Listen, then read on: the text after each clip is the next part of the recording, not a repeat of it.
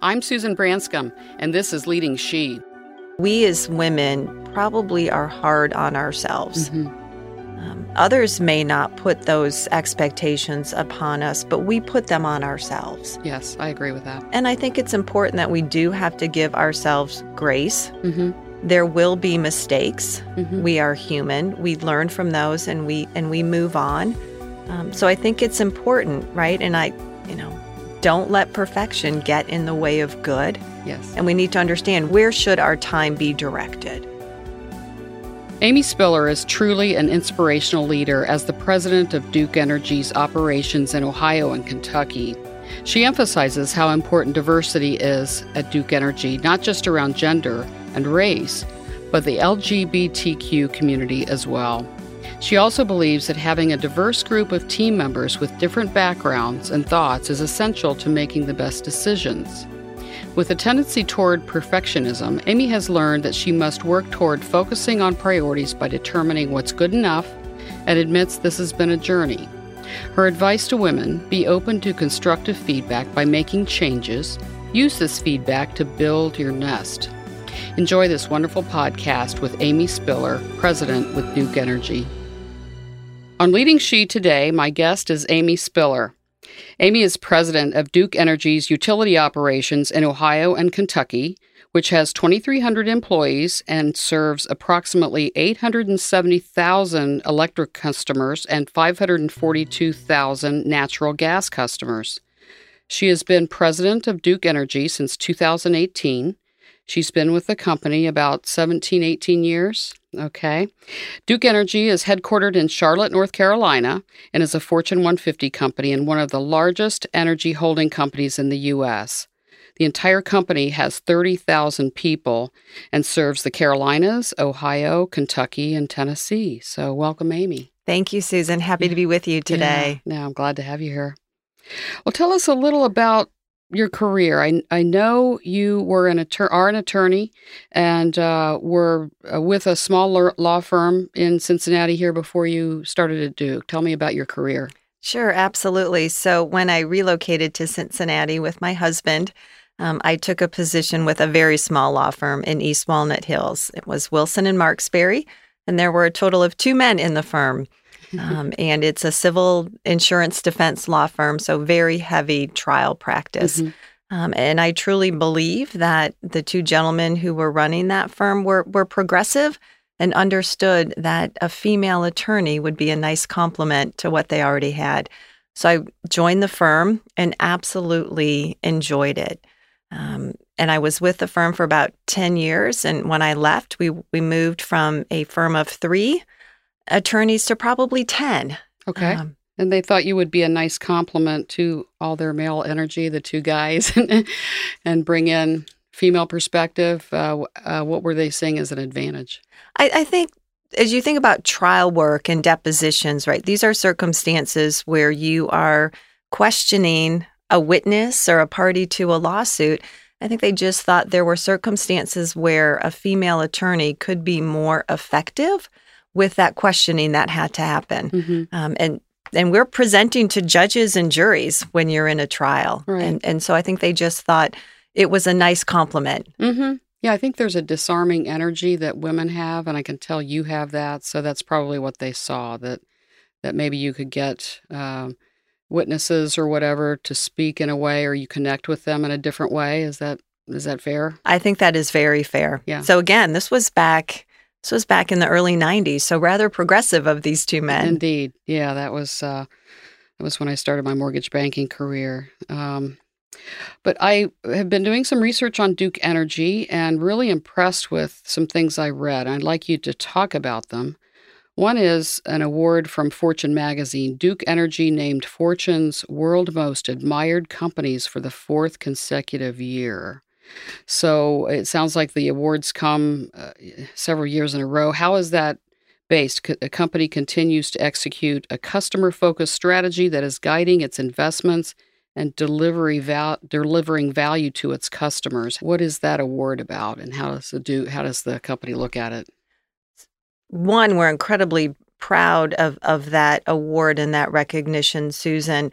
And, and to be sure, we're in business to serve our customers, right? We've been here for over 180 years in the greater Cincinnati area, serving customers and, and are woven into the fabric of our communities.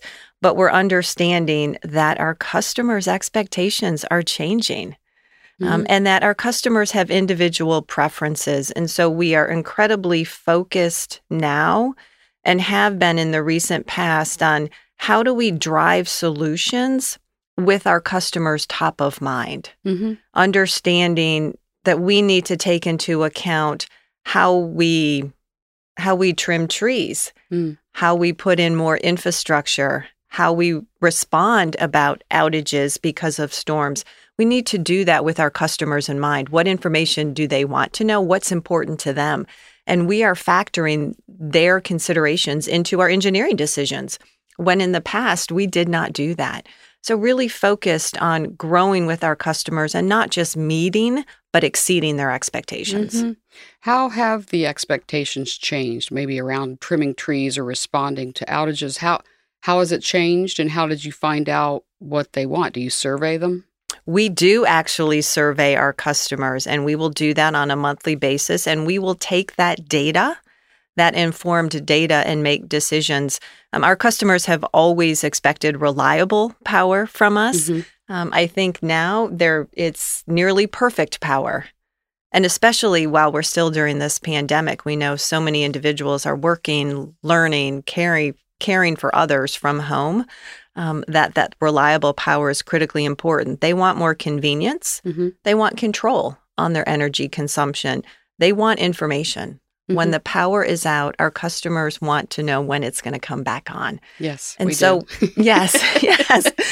And so important for us to to leverage technologies to get information out to our customers so that we can tell them we think your your power will be restored at approximately this time. Mm-hmm. Yeah, we've had a couple of power outages over the years and I think I told you before uh, that you guys respond, I think, very well. I mean, you can't help that there's a storm or a transformer that's been hit, but I've been really impressed that even though it's gone out, I know when it's coming back, and you guys are doing the best you can. Yes, and so so more um, more tools, you know, that are app based tools that mm-hmm. will get that information out to our customers. Really, really great.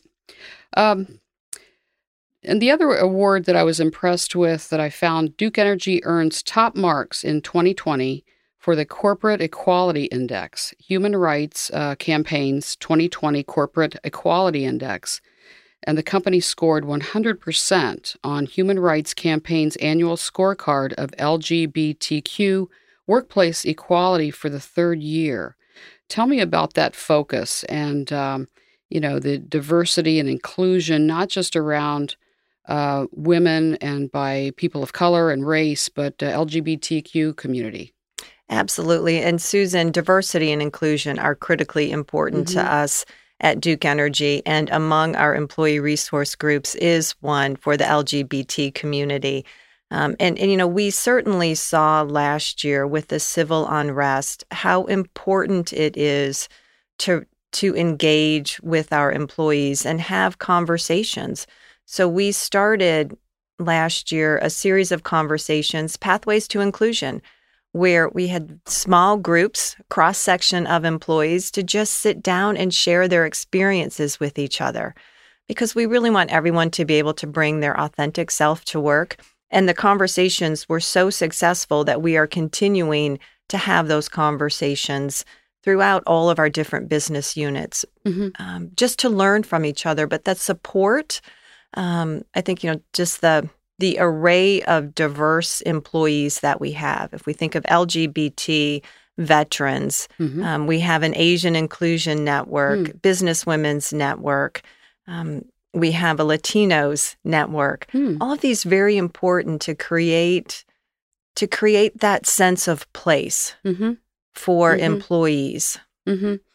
Yeah, I uh, I served on my company's diversity, equity, and inclusion committee, which was developed in the last year since uh, the focus and racial unrest and so forth. And um, somebody mentioned on there that people that are different than others in the company, if you're not a, a white, straight Christian male, how do you come into a company and feel like there's belonging and opportunity?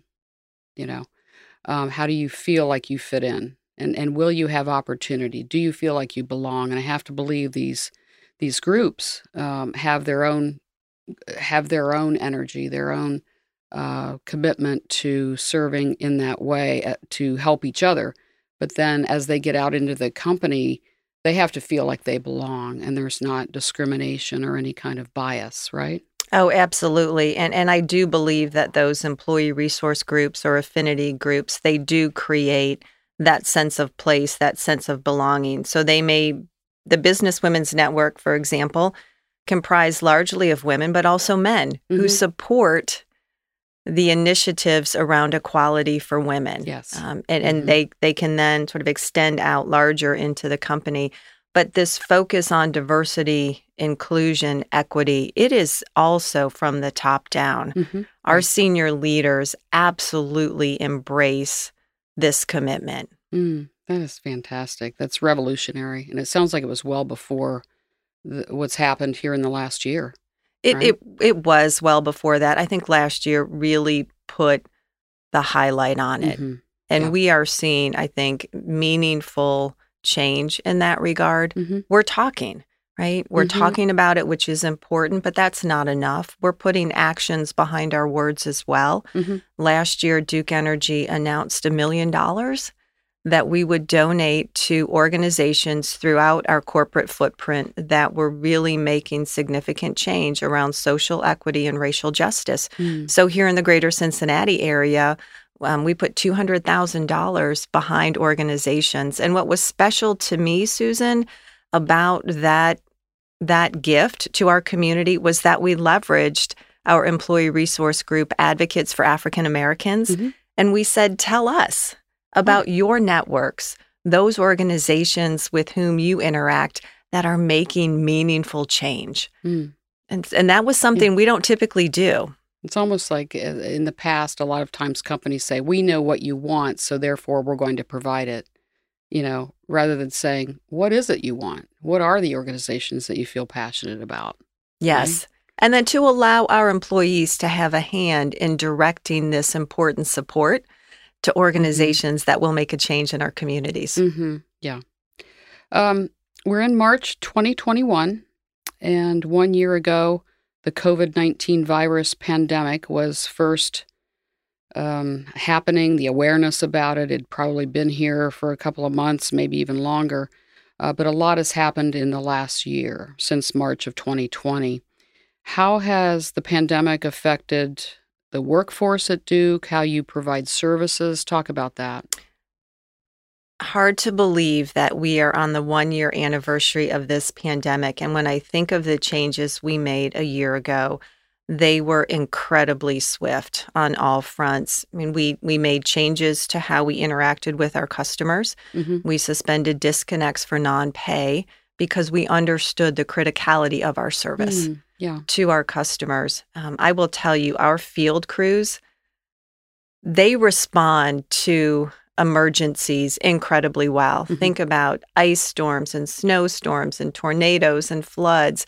We know how to react mm-hmm. um, in, in a crisis, and they continued to perform so well, making sure that our service was there for our customers. Increased patrols on those circuits serving hospitals and other healthcare institutions because we knew the role that those facilities have been playing.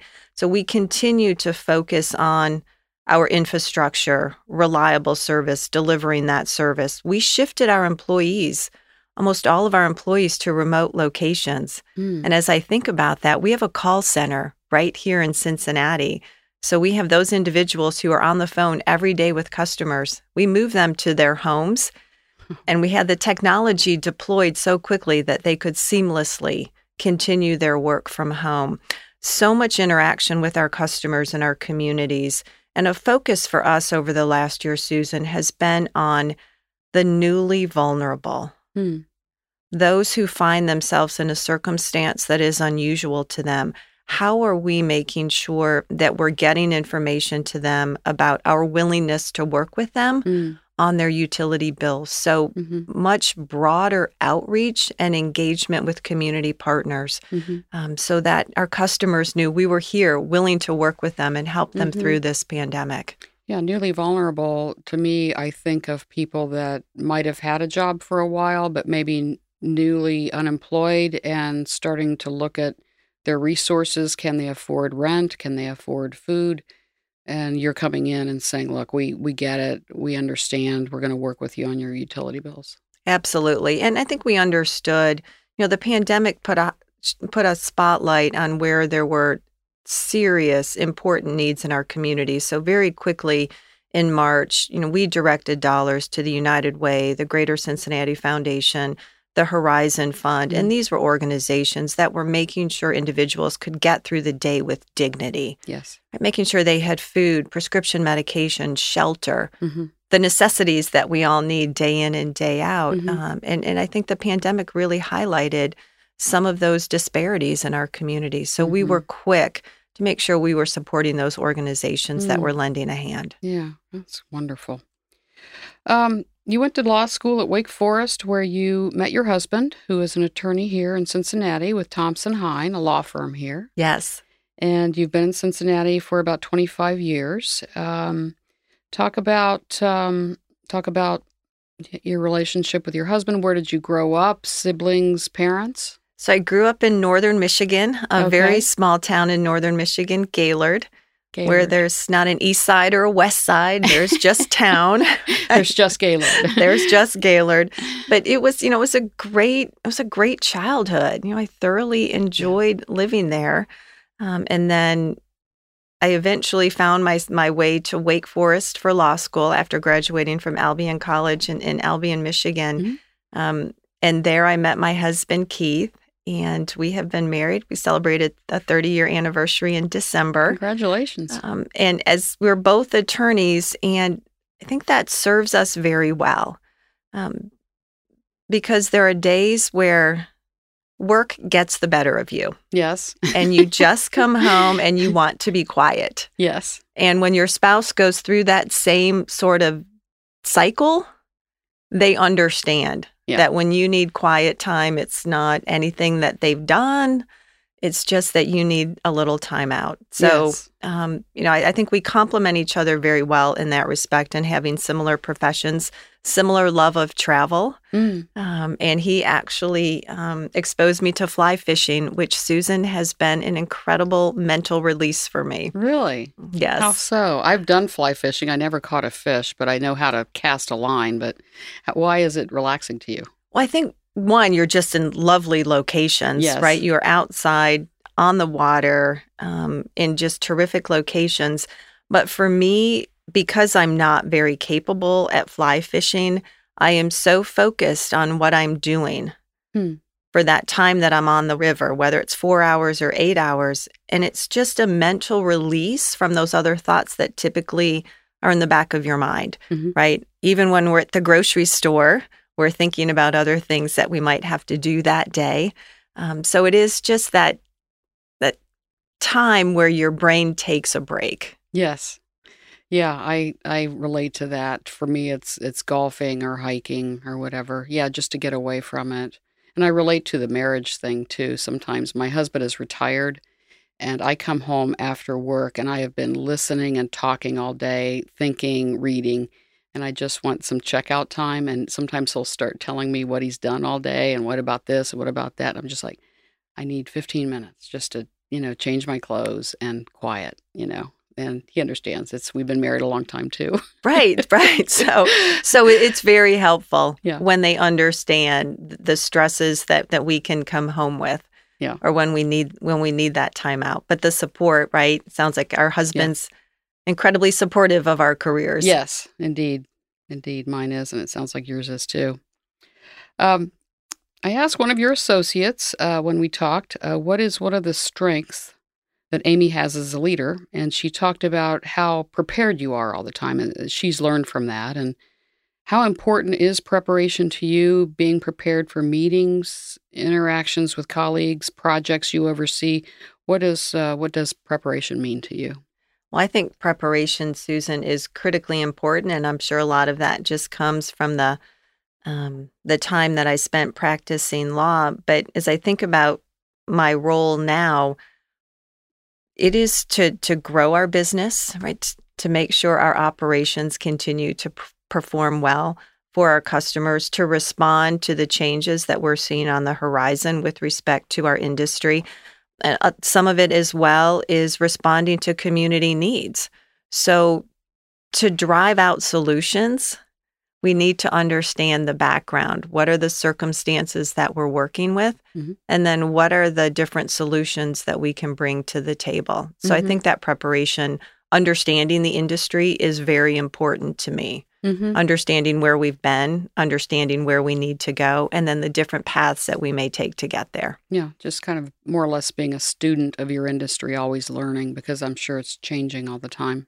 Oh, absolutely changing. And it is changing at a pace now that we have not seen in the past. I mean, Mm. back in the day, right, we had meters inside every home Yes. or on the side of homes, and we sent meter readers in I remember that. to read those. We had a key room um, in one of our facilities here in Cincinnati that had tens of thousands of house keys. Yeah, yeah. And now we can do all of that remotely. And the with that information that we're collecting remotely, we can in turn offer different products and services to our customers. Mm-hmm. Maybe it's a high usage alert. Mm-hmm. Um, we can push that information out to our customers through different apps.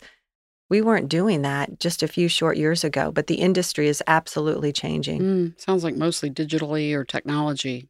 It will be a lot of technology is, is coming into into the equation. hmm Yeah, I remember when we at our house in Loveland, um, I'd see a guy out walking around our house, and I was like, "There's a guy walking around our house," and my husband said, "That's a meter reader." Yeah.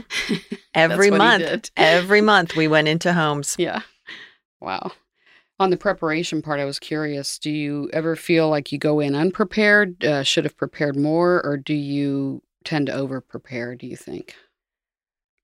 My nature is one that I probably tend to over prepare, something that I continue to work with, sort of, you know, the 80 20 rule Right. that we might hear from from some. Um, it is not my personality to come in unprepared. Yeah, me neither. Yeah, it's just not. important, I think. And I see people that are unprepared for meetings, and sometimes they wing it and get away with it. And I think maybe I need to prepare less, but I just can't do it. It's not how I'm wired.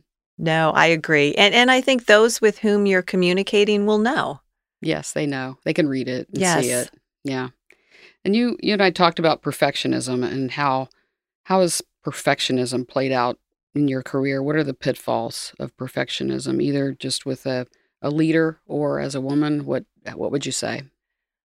You're never done. Right? I mean, if you're continually striving for perfection, you're just never done. Right? Reading a document, oh, there's a different word I can use, a better word I can use. Um, a- and, I think, I think we as women probably are hard on ourselves. Mhm. Um, others may not put those expectations upon us, but we put them on ourselves. Yes, I agree with that. And I think it's important that we do have to give ourselves grace. hmm There will be mistakes. hmm We are human. We learn from those and we and we move on. Um, so I think it's important, right? And I, you know, don't let perfection get in the way of good. Yes. And we need to understand where does our time, where should our time be directed? hmm Because you can spend a lot of time on something that doesn't require that much time, and it's at the expense of other things that you have to focus on. Absolutely. You know? Absolutely. That's what I've learned. and so I think this battle for perfection hmm we need to put to the side and focus on what are the priorities? What do I need to do to advance those priorities? And what is good enough for the job at hand? Yes, right. Well said. Well said. And I do that every day, and I've I've learned how to do that. It didn't. It wasn't at the beginning of my career. I had to sort of learn that what was expected of me to get everything done that I had to do is that I couldn't focus so much on one thing or two things. I had like ten things. So give it enough time. Yes, and that is a journey, right? Yes, it is. Yeah, I've learned the hard way. Yes, it is Yeah. a journey. Yeah. Um, we've talked about uh, constructive criticism, feedback we get in our careers about our work, how we're doing things. I have found this to be very valuable in my career, the feedback I've heard. And sometimes it's hard to hear. Um, and often, sometimes I would take it personally. But I always tried to look at, be open minded and look at the feedback and see if perhaps that person is right, that I do need to make some changes. And talk about getting feedback and how important that is, has been for you in your career. That's a great topic to talk about, Susan, because sometimes we do struggle with getting feedback. But we first need to understand why someone has decided to share their perspectives with us. It's because they see something in us mm-hmm. and want to provide information to help us be successful, to smooth out the rough edges. Yes. So we need to understand that feedback is being delivered with good intention. Mm-hmm. Um, Not to criticize, but really to help you improve. Yes.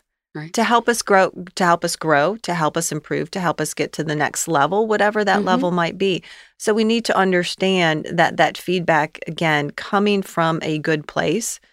Um, and I had a coach who told me take the feedback, look at it, and if it's important to you and you want to incorporate it, incorporate it.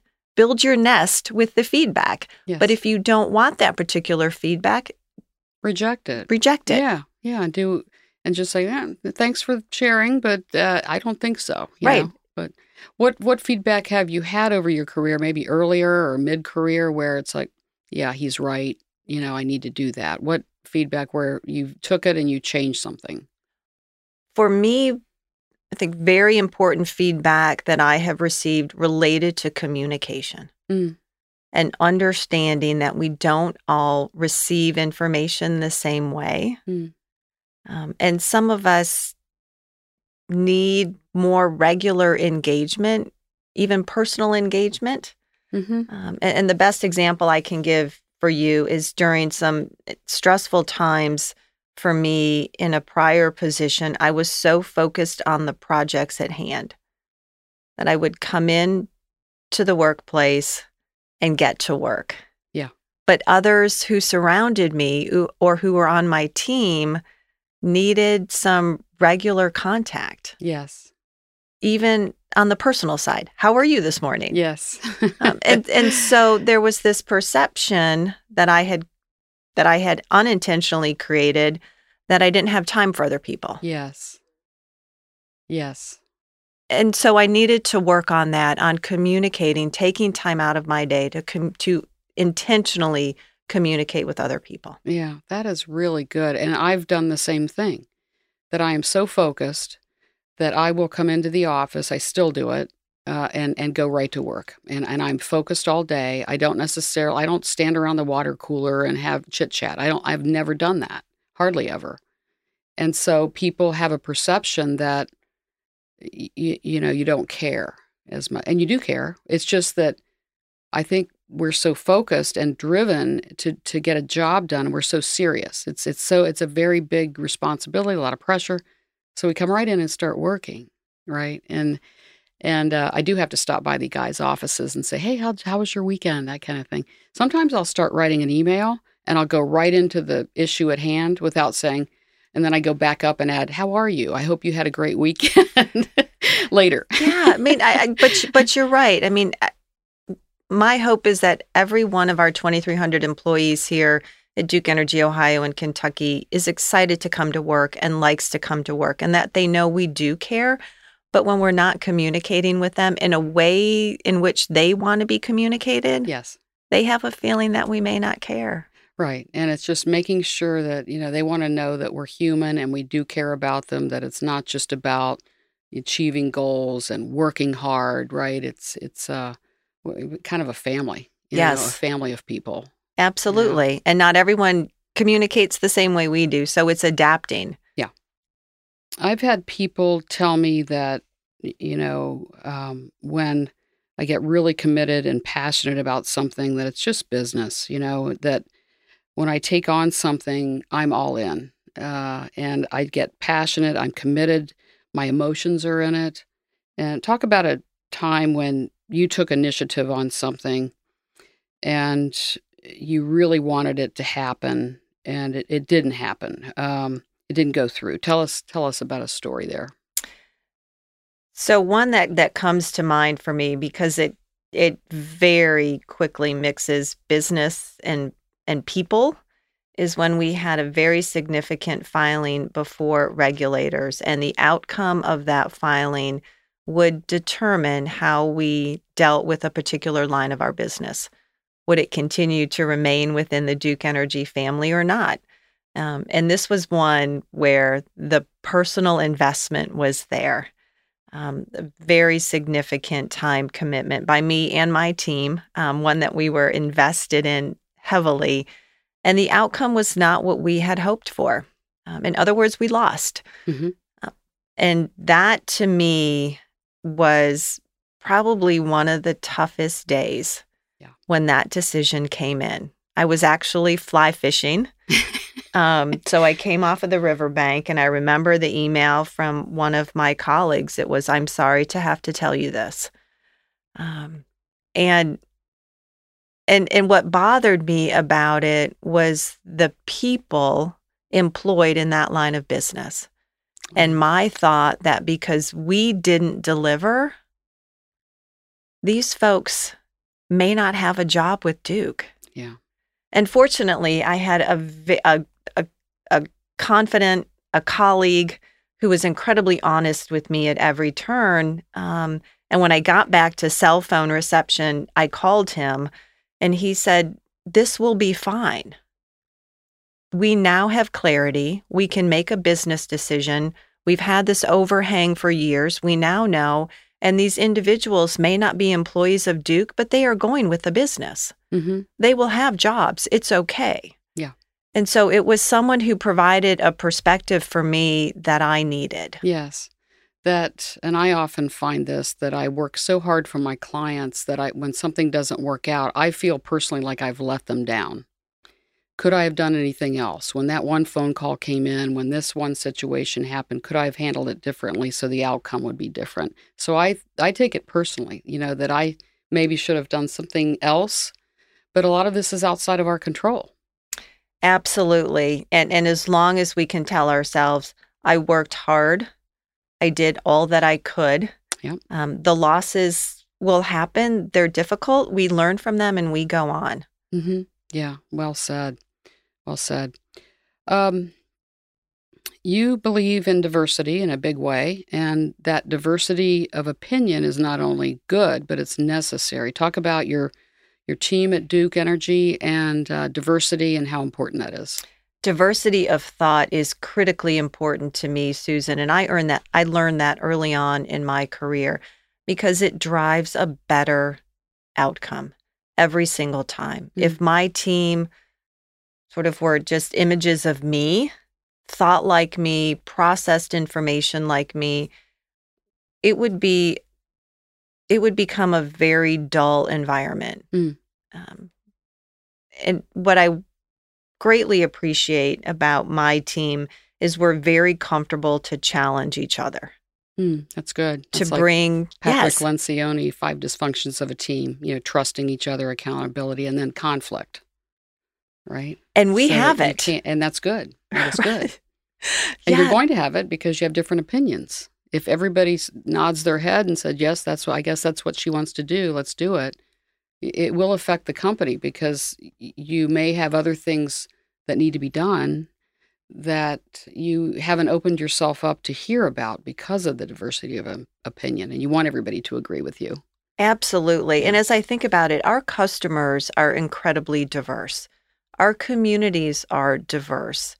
And when our teams reflect our communities and our customer mm-hmm. base, I think again we can drive that better that better solution. Mm-hmm. Um, and and so my team, as I think about my my immediate direct reports, there's 100% diversity with with gender and with race. Mm. As I go further down into my team, very solid diversity as I think about about gender. And we there's also diversity with experience, with background, time with the company, prior professions that you may have mm. had. Um, as compared to the position you have now. Mm-hmm. Um, I am a lawyer. I am Right. out of the legal department, right? Mhm. Um, I have members of my team who have had held different positions within the company. And I think all of that influences our perspectives. And collectively, we just drive a better decision. hmm Yeah, and it sounds like your team feels open to sharing when they disagree with something, and that it, let's talk about it rather than shutting them down. Absolutely. And and I welcome that to say sort of this is what we think is the initial path or the desired outcome. What am I missing? Mhm. Where are the landmines? Where are we vulnerable? And so you want to be sure you're making that decision with that input from your team. And then we're all behind Mhm. that decision. hmm Yeah, it's a team effort, and they feel pride in the fact that you've arrived at a decision with hearing everyone's opinion and then coming to a conclusion. Now, not everybody may be happy, but at least you've talked about it and you've come to a decision that, okay, we're, we can get behind that. Right. And and I also think the team understands there are times where I'm not going to take their input. hmm I need to make this decision because of the circumstances related to it, but they understand that there are those those circumstances Mhm. because And we the- talk about that. And the whys, whys Yes. behind it. And that's a leader. That's a leader that says, look, I, I appreciate your opinion, but because of this, there's we just can't do it that way. Right. Right. Um, talk about uh, you've been president of the of this big company, twenty three hundred employees, all of these customers, and talk about that position coming becoming available and you wanting it. You wanted that position. I did want that position. And and Susan, there is um there's a backstory, right? So I when I was in the legal department in 2012, the position became available. Mm. And I interviewed for the position with one other individual. And I know there was one other individual who interviewed because we drove to the interviews together. Oh, okay. Must have been interesting.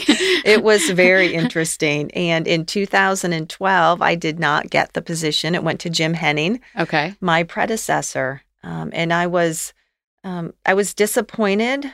And then I, through the the process, was told this is why you didn't get the job, Hmm. and part of it had to do with external relationships. And the suggestion that came to me was well, to help build out those external relationships, you should interview for the position that Jim is vacating. And that was the position of a vice president for government and regulatory affairs in Mm. Ohio and Kentucky. And so I went to the interview, um, and I'm across the table from Jim on a on a dark, rainy day. We're at Starbucks, and we're having this conversation about this new position that I might that I might take. And I went into the interview incredibly confident. They just rejected me from one job. Surely they're not going to reject me from the second job. and as we're having this conversation, this was the same time we had this very important filing in front of the regulators. And I Mhm. was the lead attorney on the filing. And I just stopped mid sentence and looked at Jim and said, Do you want me as your lobbyist right now or your lawyer? Hmm. And we both knew the answer. At that moment, I needed to stay where I was.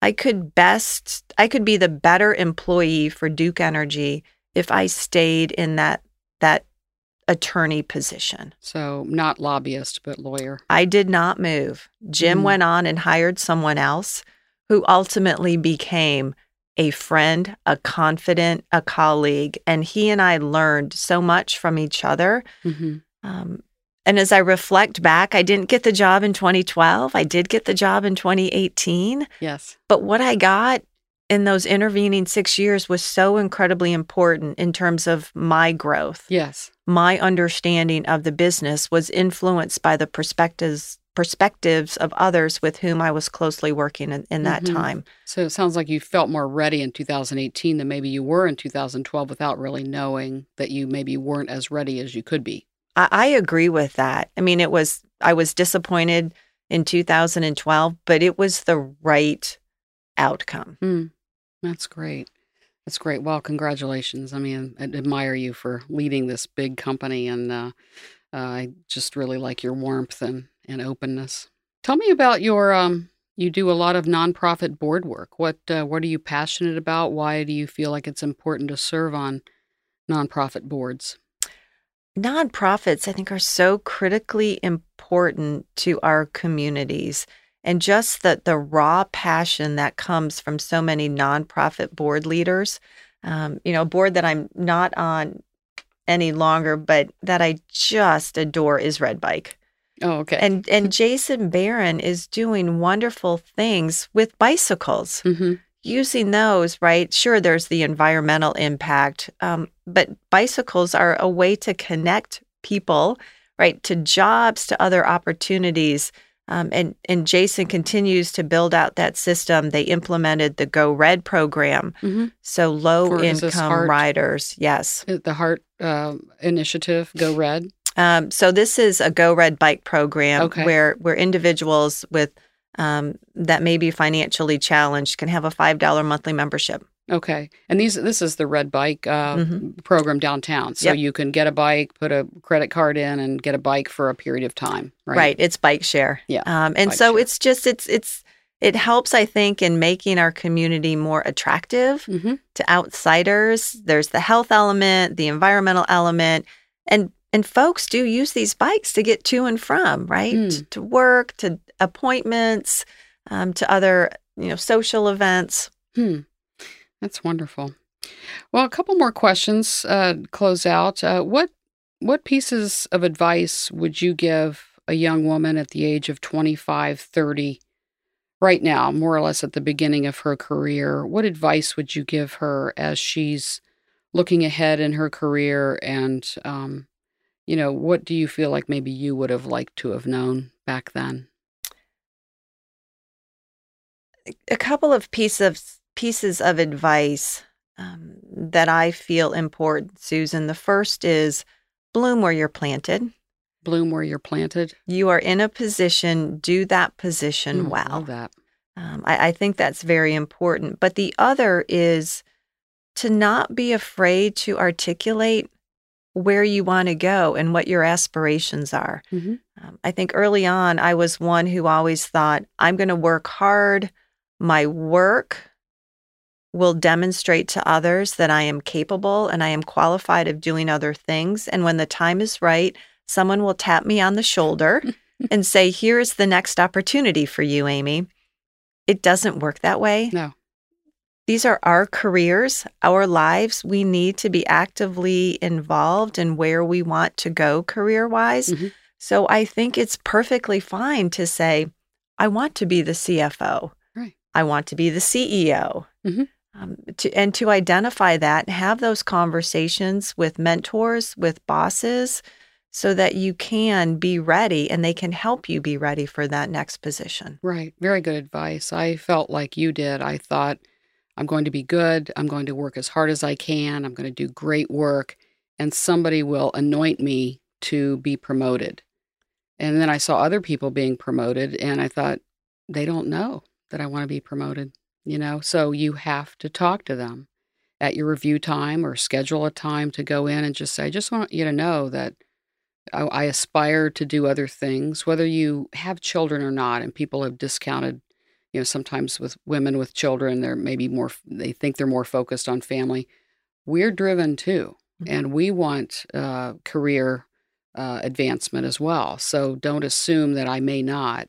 And they may assume, but you have to set them straight that look, I'm I'm interested in moving, uh, relocating. Uh, I'm interested in that next position. Tell me what I need to do to get there. Right. Right. Yeah. Bloom where you're planted. I love that. Yeah. Last question. Um, sounds like you vacation. What uh, what are you and your husband planning in the next year or two for vacations, and where do you go?